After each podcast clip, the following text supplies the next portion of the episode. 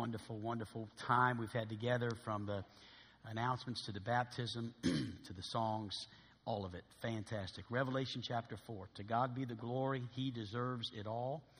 And uh, I believe he is pleased with that this morning. Wonderful.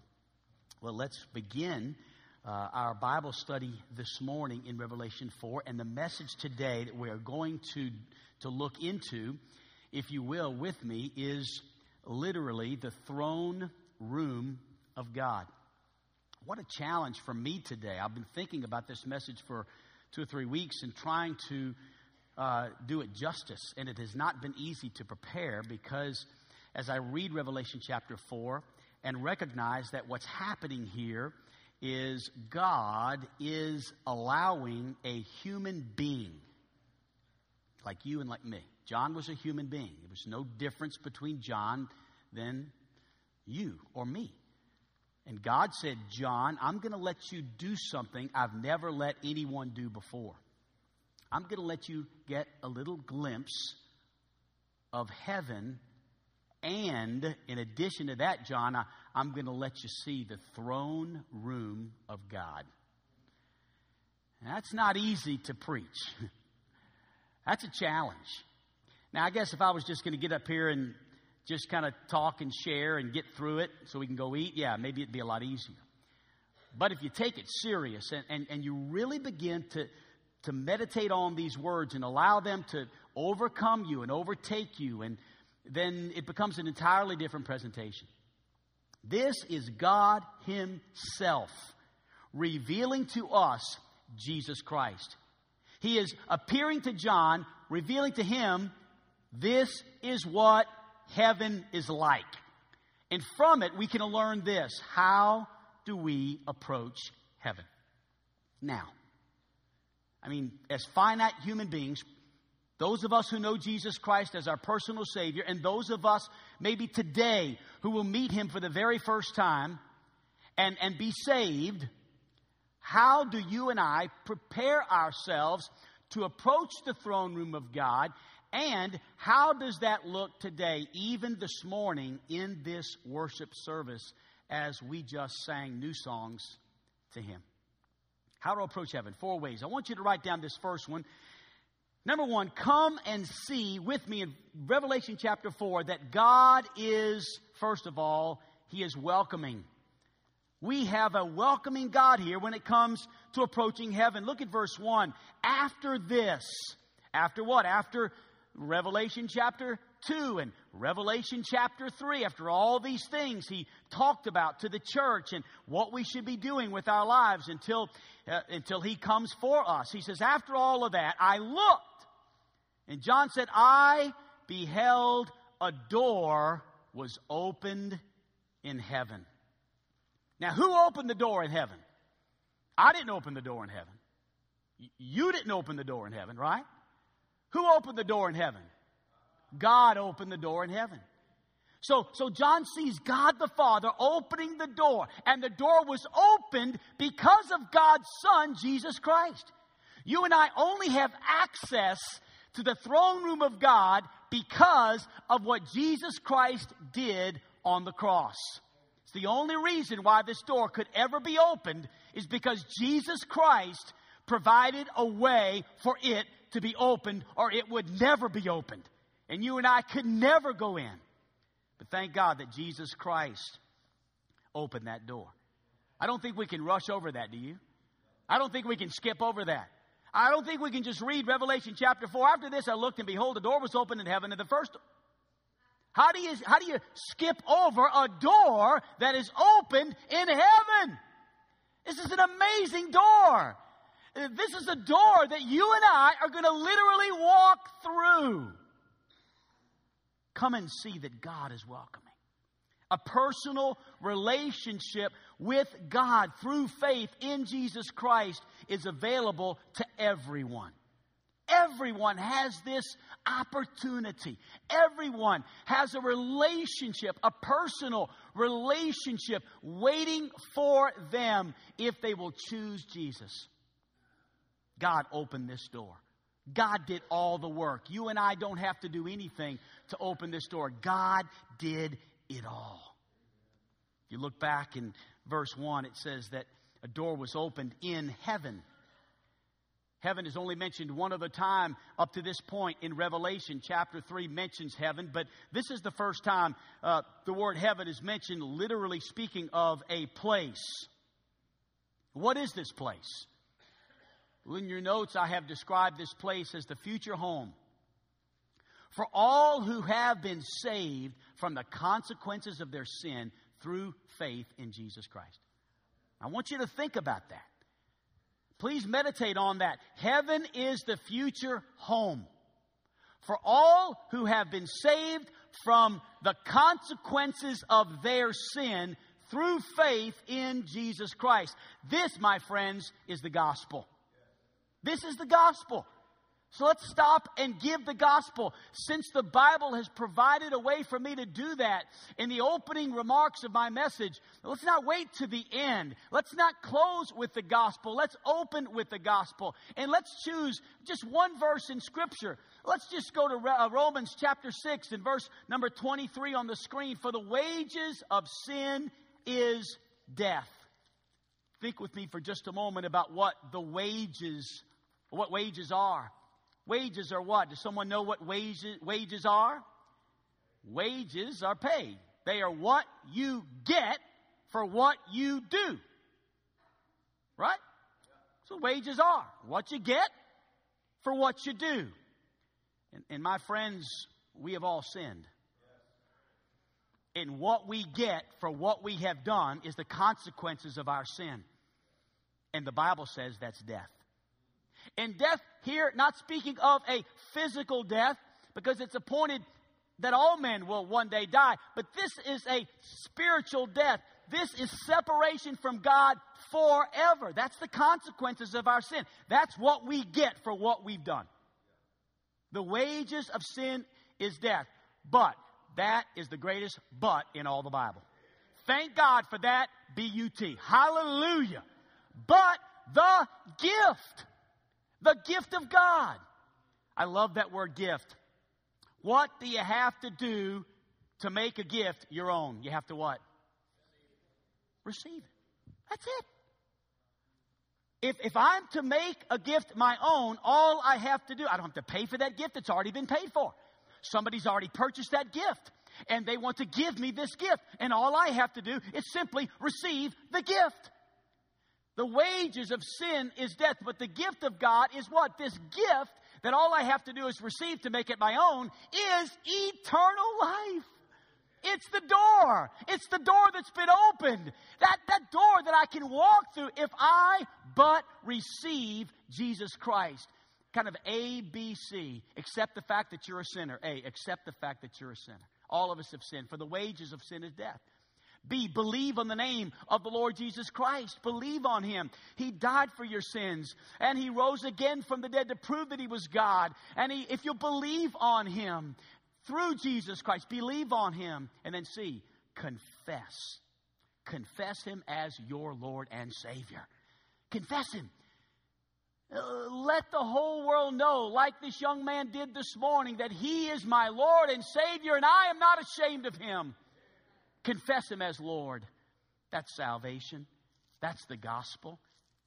Let me ask you a question this morning. Everybody under the sound of my voice, have you opened that gift and made it your own? Have you done that? Have you opened that gift and made it your own? If you have not, do it now. Do it right now. Right now, where you're seated, right now. Believe on the name of the Lord Jesus Christ. Confess Him as Lord and Savior.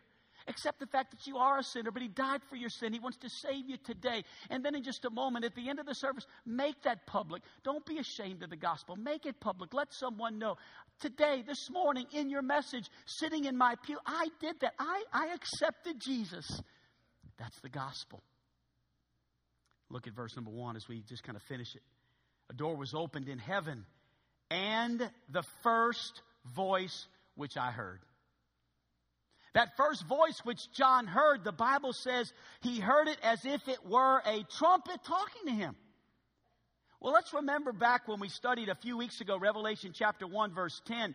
You can just turn a couple of pages back if you'd like to see it for yourself. It says that John was in the Spirit on the Lord's day, and he heard behind him a great voice as of a trumpet saying, I'm the Alpha and Omega. That voice was the voice of Jesus Christ. And Jesus Christ was talking to John.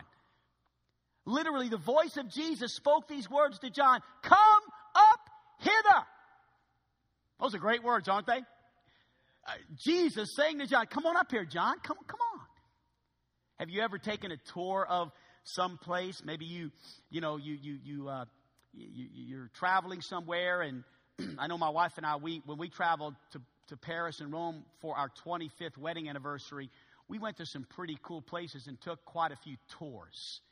We had to spend some money to get those tours. Went to the Vatican, and we went to different, uh, you know, the Colosseum in Rome and different places. And, and uh, you know, you, you'd have a, at some point, there would be a place where they would say, come in, come on. And they'd give you a tour guide, and someone would take you around and show you these magnificent places.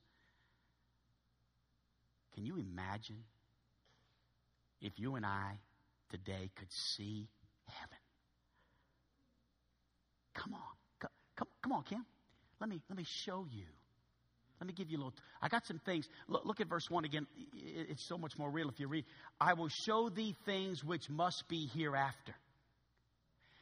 What John is going to hear from Jesus is a lot more than he knows. He's going to hear about the end times. He's going to hear about the, the wrath that is to come, the tribulation, all of the end time events that are coming upon us even as we sit in this building this morning. But but John, Jesus says, John, before we do that, and we'll see that in chapters four and five, because chapters four and five give us a glimpse of heaven, and then it all stops at chapter six, okay? So enjoy it while we can. John, uh, Jesus says, John, come on up here. I'm going to give you a quick tour, just a quick tour, and then we're going to get down to the nitty-gritty. We're going to get down to the stuff that I really want to talk with you about. But first, but first, John, come up hither. Let me show you some things. Look at verse two. And immediately I was in the Spirit, and behold, a throne. A throne. The first thing he saw was a throne. You know, sometimes I think we put way too much emphasis on our mansion. I don't care if we ever sing the song, I want a mansion. I could care less if we ever sing that song again. Doesn't do much for me anymore. I don't think, I think we put way too much emphasis on the streets of gold, on the gates of pearl. Church, when we get to heaven, according to John chapter number four, the first thing we're going to see is a throne.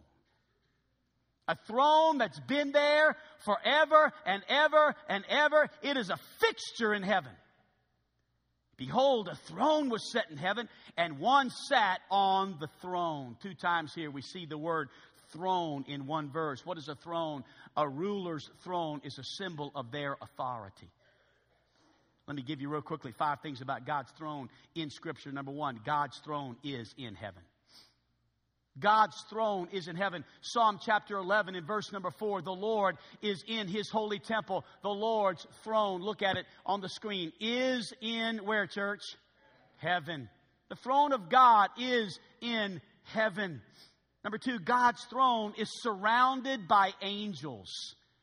In First Kings in chapter twenty-two and verse nineteen, the Scripture says, and he said, hear thou therefore the word of the Lord. I saw the Lord sitting on his throne, and all the host of heaven standing by him, on his right hand and on his left.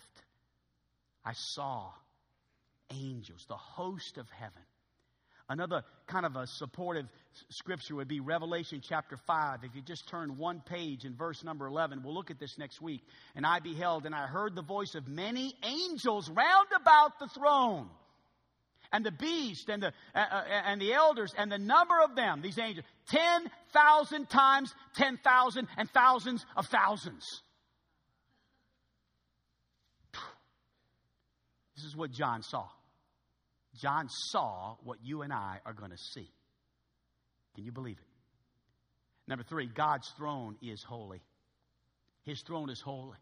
You have no idea the significance of the songs we sang this morning. Honestly, I don't tell these guys what to sing. I, I suggested Holy, Holy, Holy. That's all. But I just suggested it. Said, look, if the Lord lays on your heart to sing that. But God's throne is holy. Think about uh, Psalm forty-seven, verse eight, where Scripture tells us that God reigneth over the heathen. God sitteth upon the throne of his holiness. That's where God sits. He sits on a holy throne. A lot of significance to that. We'll see that in a moment. God's throne is majestic. Oh, listen. Oh, Lord, our Lord, how majestic is your name in all the earth.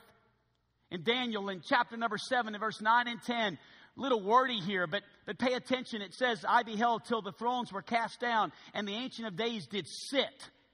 Talking about a throne here where God sat, whose garment was white as snow, and the hair of his head was like pure wool. His throne was like the fiery flame, and his wheels as burning fire. A fiery stream issued and came forth from him. Thousand thousands ministered unto him, and ten thousand times ten thousand stood before him. The judgment was set, the books were opened. His throne, according to Daniel seven, nine, and ten, was majestic. Fire and wheel. This is incredible. This is awesome. This is so overwhelming. This is something you and I, it blows our minds. It, we can't even contain it. We can't understand it. This throne is not some chair that's wobbly. This is not a rocking chair where an old man is sitting. No, this is a majestic throne. Number five, God's throne is eternal. Psalm chapter forty-five and verse six, thy throne, O God, is forever and ever. And an ancillary verse that says the same thing, Hebrews one eight, but unto the Son he said, thy throne, O God, is forever and ever. There's other scriptures. We'll just take those two because those two say exactly what I need for them to say to support the fact that God's throne is forever. It always has been and it always will be. God's throne. But Satan also has a throne. He does. We see Satan's throne in Revelation thirteen, verse two. And the beast which I saw was like unto a leopard, and his feet were as the feet of a bear, and his mouth as the mouth of a lion. And the dragon gave him power. And then notice those last words. And his seat. And great authority. That word seat there is another word for throne. The devil, speaking of Satan himself, having a throne. So there's two thrones, church. Let's get that settled as of today, right now, as we speak. There is a throne in heaven. There is a throne where God sits. And there is a throne where the devil sits. So the God of this world has a throne, little g God. And the God who created him has a throne. And one day, one of those thrones is going to fall. And the other is going to stand for all eternity. So let me let me give something to you here today. When we say these words, oh, Brother Posey, don't you worry about nothing. God's on the throne. We better be careful that we don't just use that as some kind of little cliche. Because it's much more than a cliche. When we say God is on the throne, we're speaking of an eternal God who will forever and ever sit on that throne. He rules and reigns over the affairs of this earth. And one day, Satan will be conquered and forever his throne will be established to rule and reign the world forever. So God is on the throne is not just some little whim-ditty to make us feel a little bit better about our circumstances. It's big-time stuff. Come and see God is welcoming. Number two, come and know that God is awesome. Come and know that God is awesome. Awesome is an incredible word. I need to make an apology to the church. Because often I have said things are awesome. And I, I honestly feel as if I have taken that word and I'm, I'm, I'm making a point. Is not some sort of confession that I've, you know, been unfaithful to my wife. Don't worry. Everything's good there. It's a confession that I've taken the word awesome and, oh, man, man, oh, well, man, those shoes are awesome. Man, that phone, man, that's an awesome phone. Man, oh, well, your voice is awesome. Awesome. Get it? You see, when I say God is awesome, I mean jaw-dropping, mind-blowing, knee-buckling, life-altering, awesome. I mean, like, so awesome that it's hard to even talk about God, sing about God, without expressing some sort of awe about God. It's like I can't preach this part like, I mean, jaw-dropping, mind-blowing, knee-buckling, life-altering, awesome. How do, how do you do that? No, no, no, no. No, holy, holy, holy is the Lord God Almighty, which was and is and is to come.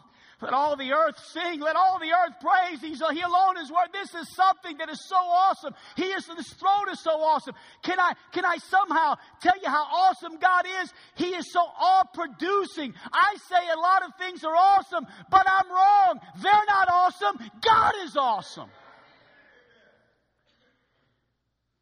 Let me show you how awesome God is. I can't. John tried. He said in verse three, and he that sat was to look upon like a jasper. Like a jasper. I don't have time to develop all this, but I did look up the word jasper, and there's a lot of different things about jasper. Crystal, uh, crystal-like stone, uh, like unto a diamond, someone wrote. It, it, it's kind of another term, in other words, uh, for the word diamond. And so here we have some sort of a massive light-producing jasper on the throne of God. You can only imagine how much of this must be on this throne. And it's so brilliant, so phenomenal. John says, he that sat on it was to look upon like a jasper and a sardine stone, like a ruby. So diamonds and rubies. And there was a rainbow, a rainbow round about the throne, in sight like unto emerald or green. I've been to Hawaii a few times and to visit family and speak at my brother-in-law's church. And one of our big things when we go to Hawaii is how many how many rainbows will we see for the seven days we're there? There have been times where we've seen ten, fifteen rainbows a day. And there's been other times we haven't seen that many. But sometimes we see rainbows. Every, oh, there's a rainbow. There's a rainbow. Another rainbow. It's a rainbow. They're beautiful. They're brilliant in their color. They're, they're just awesome. Can you imagine with me, church, looking at the throne of God in these diamonds and rubies and rainbows? It seems as if we're being, what's being described here is something that is so beautiful. And John is saying here, it was so awesome. I think what John is saying here, if I could just read into it a little bit, I could not adequately tell you what I'm looking at. It's like nothing you've ever seen. Uh, you've never seen anything like this. I'm telling you, it's incredible. Can you hear that in that scripture? I can hear those words. I, I, I, this is so unbelievable. It's awesome. And then there's these elders in verse four. Who are these people?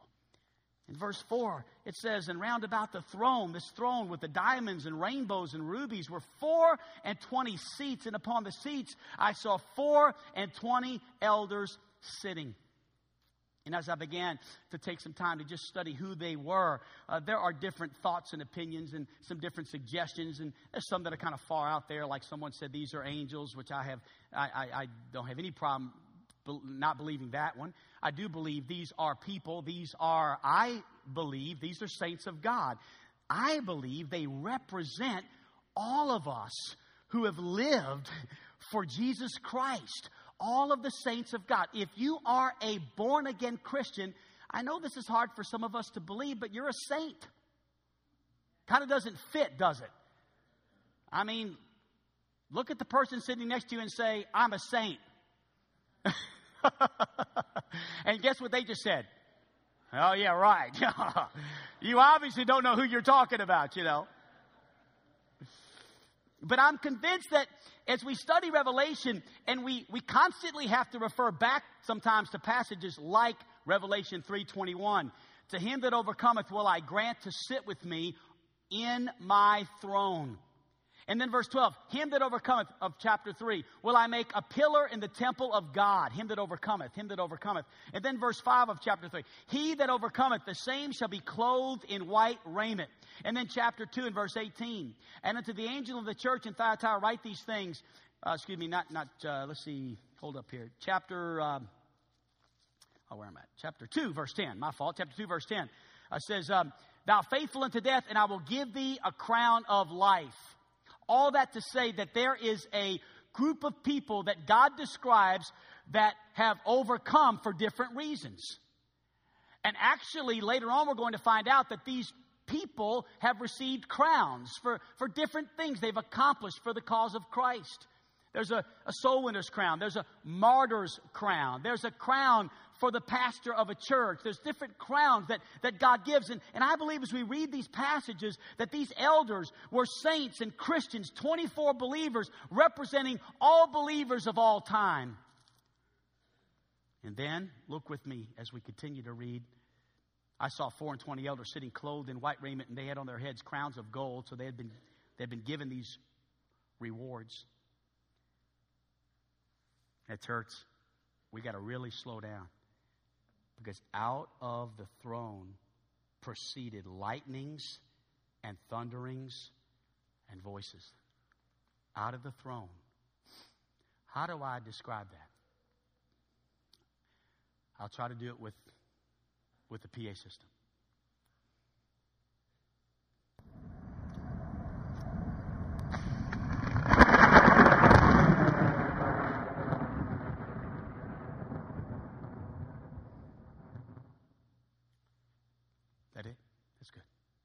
Lightning, thunder coming out of the throne. We tried to get something much stronger and powerful than that. It was hard to find. We looked everywhere. But I hope you can get some sort of a little picture that, that, that this throne is, is, is absolutely phenomenal. I mean, folks, the God we are worshiping this morning, the God you stood and worshiped this morning, is a God who sits on a throne like we've just described, where lightnings and thunders and voices are coming out of that throne.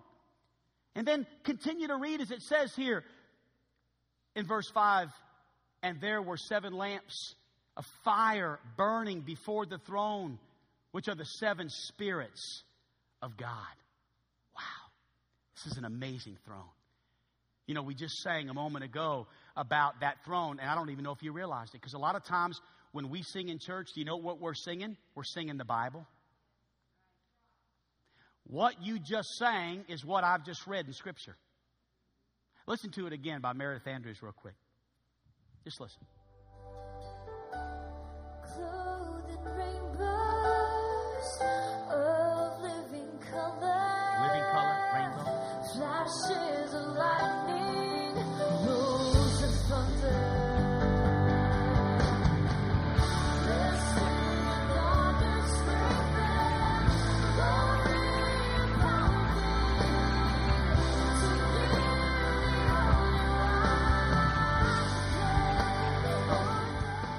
That's our God.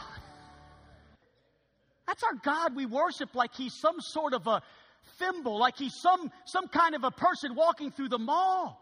We get more excited about our kid hitting a three-pointer than a God who's got all strength and all power and all glory and all honor. No wonder a few people raise their hands in church. Maybe they're getting it. No wonder a few of us are singing from our hearts. No wonder we're understanding that we're using a few instruments, because, listen, this is nothing compared to thunder and lightning. A little drum roll is like puke compared to lightning and thunder. Amen.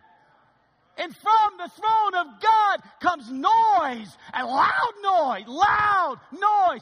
It's too loud in church. I'm sorry, in heaven it's going to be loud. Thunder is loud. Lightning is loud. Amen.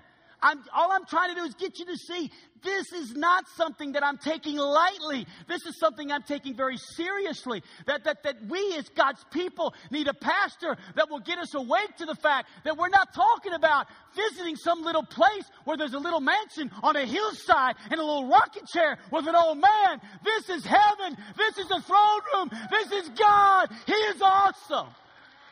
And we're going to worship him forever and ever and ever. Look at verse six and seven. And before the throne there was a sea of glass, like unto crystal. In the midst of the throne and round about the throne were four beasts full of eyes before and behind. These beasts, I, I, I don't understand really what they are or who they are. I just know one thing. They're worshiping God. The first beast was like, like a lion. The second beast was like a calf. The third beast had the face of a man. The fourth beast is like a flying eagle. But I know from this scripture, prophecy from the book of Ezekiel, one thing I do know about these, these beasts is that they worshipped God continually at the throne. That's what I do know. Number three, come and see that God is welcoming. Come and see that God is awesome. Come and bow, for God is holy. Come and bow. How do we approach heaven? Well, first of all, we're welcomed into heaven. That's incredible. Second of all, we, we're awestruck. We're, we're absolutely blown away by this throne. Thirdly, we bow before God because he alone is worthy. Look at verse eight. The four beasts had each of them six wings about him, and they were full of eyes within. And they rest day and not, excuse me, they rest not day and night, saying, Holy, holy, holy, Lord God Almighty, which was and is and is to come. Holy, holy, holy, Lord God Almighty, which was and is and is to come. Holy, holy, holy, Lord God Almighty, which was and is and is to come. They continually recognize that God is holy. He alone is worthy. And there was no one like him. We are not holy. God is holy. We are not holy. What is holiness? Notice they didn't say, God is love, love, love. That would have been true. They didn't say, God is forgiving, forgiving, forgiving. And that would have been true.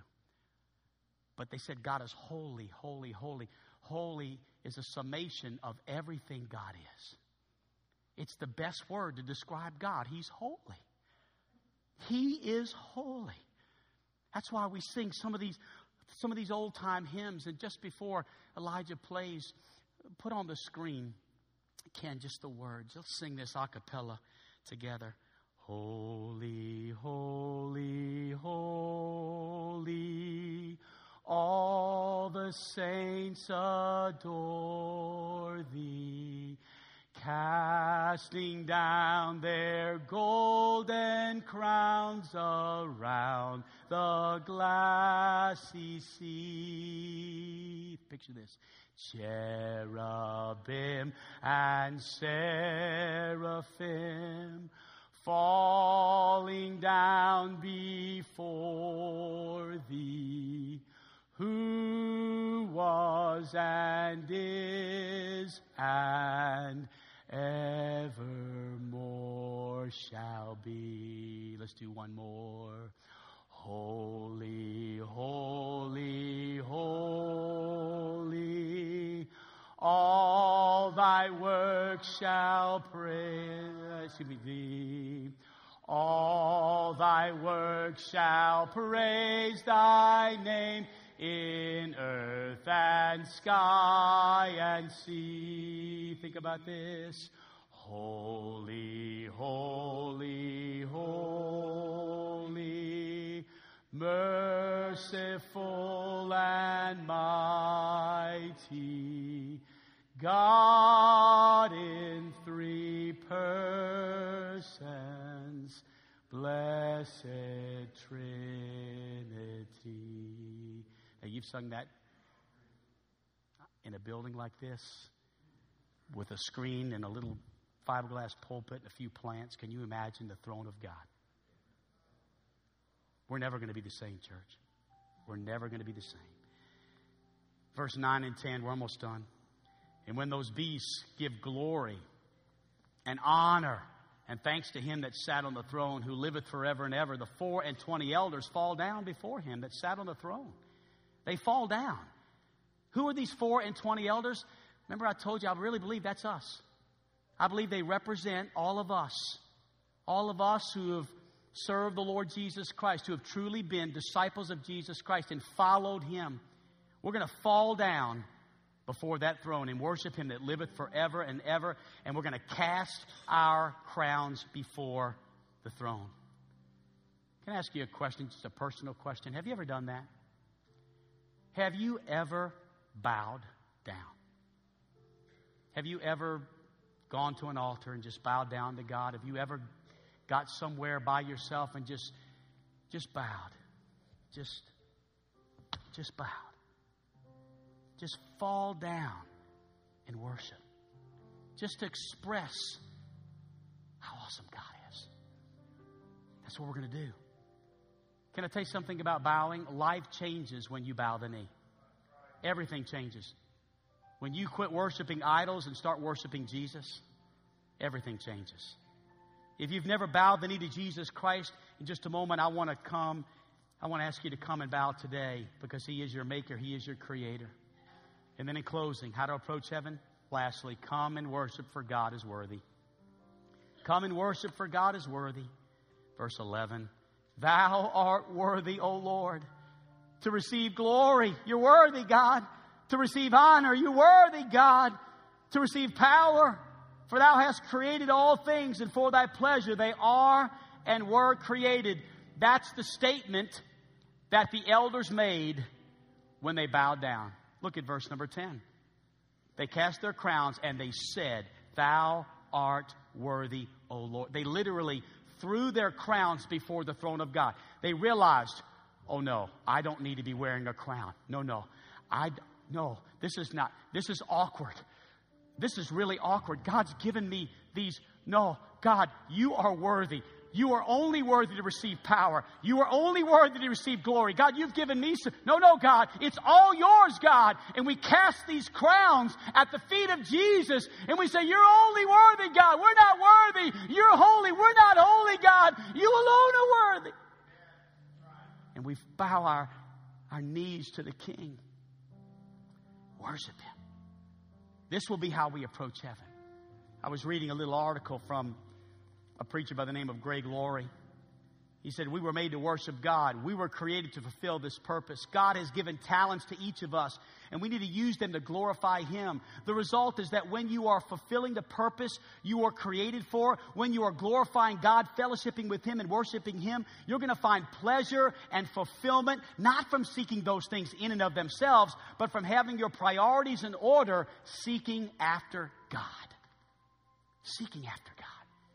Everything we do in life ought to be pointed towards worship. Because guess what we're all doing if we're saved? We're approaching heaven. Every day that goes by, we're one day closer to standing before that throne. Could we do something, church, tonight, just before, or today before we close and bow our heads? Ken, would you put on the screen the things that it says we're going to say when we get to heaven? And could we just say those things together as a church family? I came up with this idea at about nine thirty, and I texted it to Ken. I said, Ken, it says we're going to say these things in heaven. Let's just get some practice. Church, would you, would you say this with me? Here we go. Holy, holy, holy, Lord God Almighty, which was and is and is to come. Thou art worthy, O Lord, to receive glory and honor and power, for thou hast created all things, and for thy pleasure they are and were created. One more time, church, before the throne of God, picture his throne. Picture that rainbow, those diamonds, the radiance of his glory and beauty, the power, the authority that it represents. And we say together as a church, holy, holy, holy, Lord God Almighty, which was and is and is to come. Thou art worthy, O Lord, to receive glory and honor and power, for thou hast created all things, and for thy pleasure they are and were created. Heads are bowed, eyes are closed. We're approaching heaven this morning. I didn't do it.